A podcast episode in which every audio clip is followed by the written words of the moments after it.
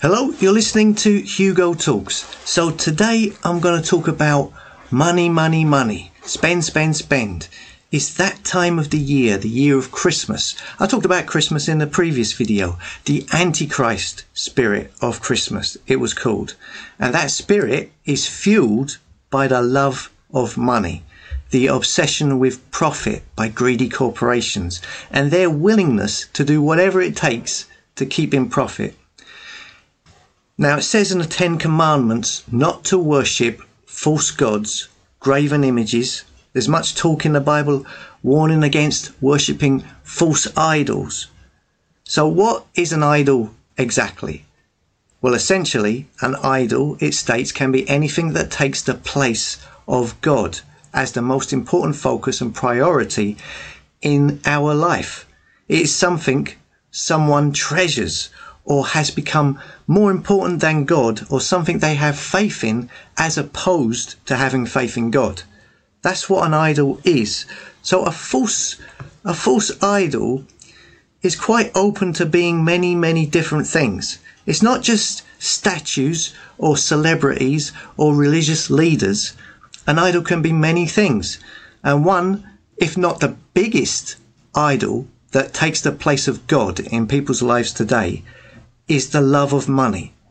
If we look back at the Bible and we see how people would worship pagan false gods or idols, say for example Baal, the pagan god Baal in the Bible, their reasons for doing it wouldn't be necessarily because they wanted to align themselves with Satan.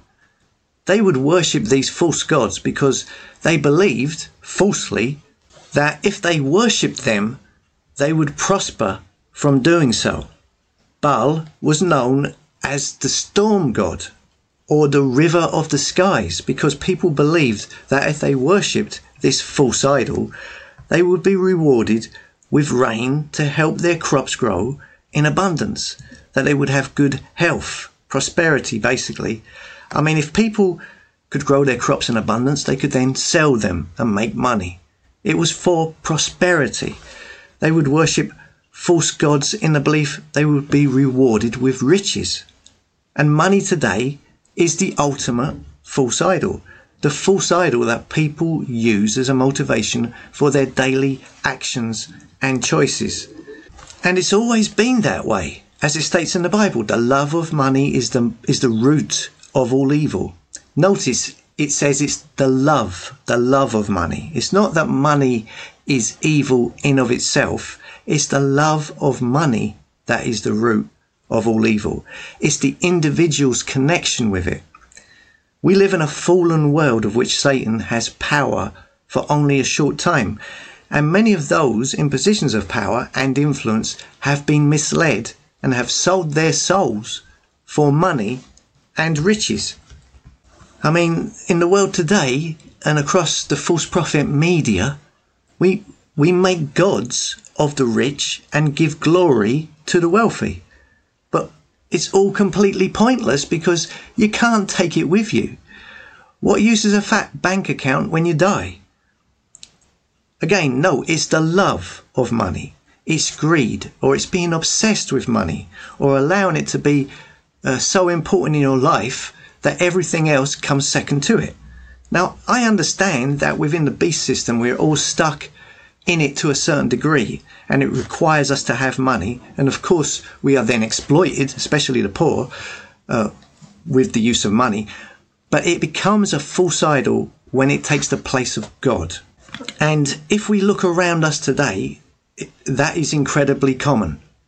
I mean, I can look at people in my own family who have fallen for this false idol and fallen for it hook, line, and sinker, and I can see the many ways it's damaged them over time, both spiritually and physically. And if money becomes your God, it will dictate everything you do. It is then when you are worshipping a false idol. This is why the false prophet, the media, and the alternative media, through today's Black Mirror devices, promote the concept of getting rich as the ultimate achievement in life. That's why we've got celebrities that the media fawn over. Why you have lotteries, get rich quick schemes, competitions, gambling, quiz shows with big money prizes. Money is also exploited by the, by the use of fear propaganda to make people afraid. We hear about the cashless system being put in place, and this is and this is tightening and getting more control of people through the system of worshipping this false idol. I mean, how many arguments have you had with people throughout your life about money? As it says in Hebrews, keep your life free from love of money and be content with what you have, for he has said, I will never leave you nor forsake you. Or in Timothy it says, for the love of money is a root of all kinds of evil. Uh, it is through this craving that some have wandered away from the faith and pierced themselves with many pangs. Money, lack of money, can incur feelings of jealousy, covetousness.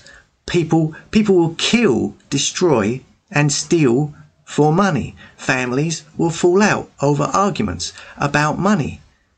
But you can't take it with you when you die. It's not as important as you think. Life is not about accumulating an abundance of things the Antichrist spirit of Christmas, which I was talking about in the last video. It cultivates the false idol of money. It's yet another cog in the wheel of Satan's machine that distracts the many. It's used to tempt, to lure. It's used as an excuse to not do the right thing. It ties you up in debt. It makes you work in a job you hate to pay the mortgage, etc., etc., etc. It's one of, of the many strategies to keep and steer the many away from salvation. Money is a false idol that many worship without realizing it. In some ways, it's the original false idol, and it guarantees nothing. Wealth does not promise love, it does not promise happiness. Money can't give you discernment. You cannot buy health. You can't buy true friendship. You can't buy talent. Instead, wealth promises to attract those who covet it more than they like you. Money can buy a house, but it can't make it a home, if you know what I mean. I'll leave you with this one from Matthew. No man can serve two masters, for either he will hate the one and love the other, or else he will hold to the one and despise the other. Ye cannot serve God and mammon, and mammon means money. That means you cannot serve God, and money. So who do you serve? Do you serve God or do you serve money? As always, thanks for listening. Thank you for your time. Thanks for your prayers, and I'll see you later.